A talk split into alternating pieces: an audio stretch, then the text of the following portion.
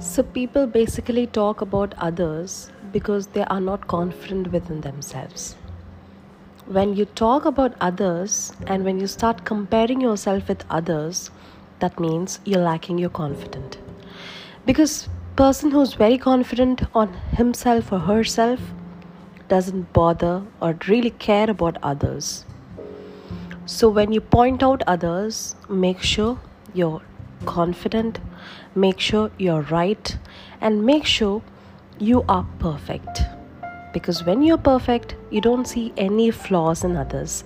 Just move on with your own world.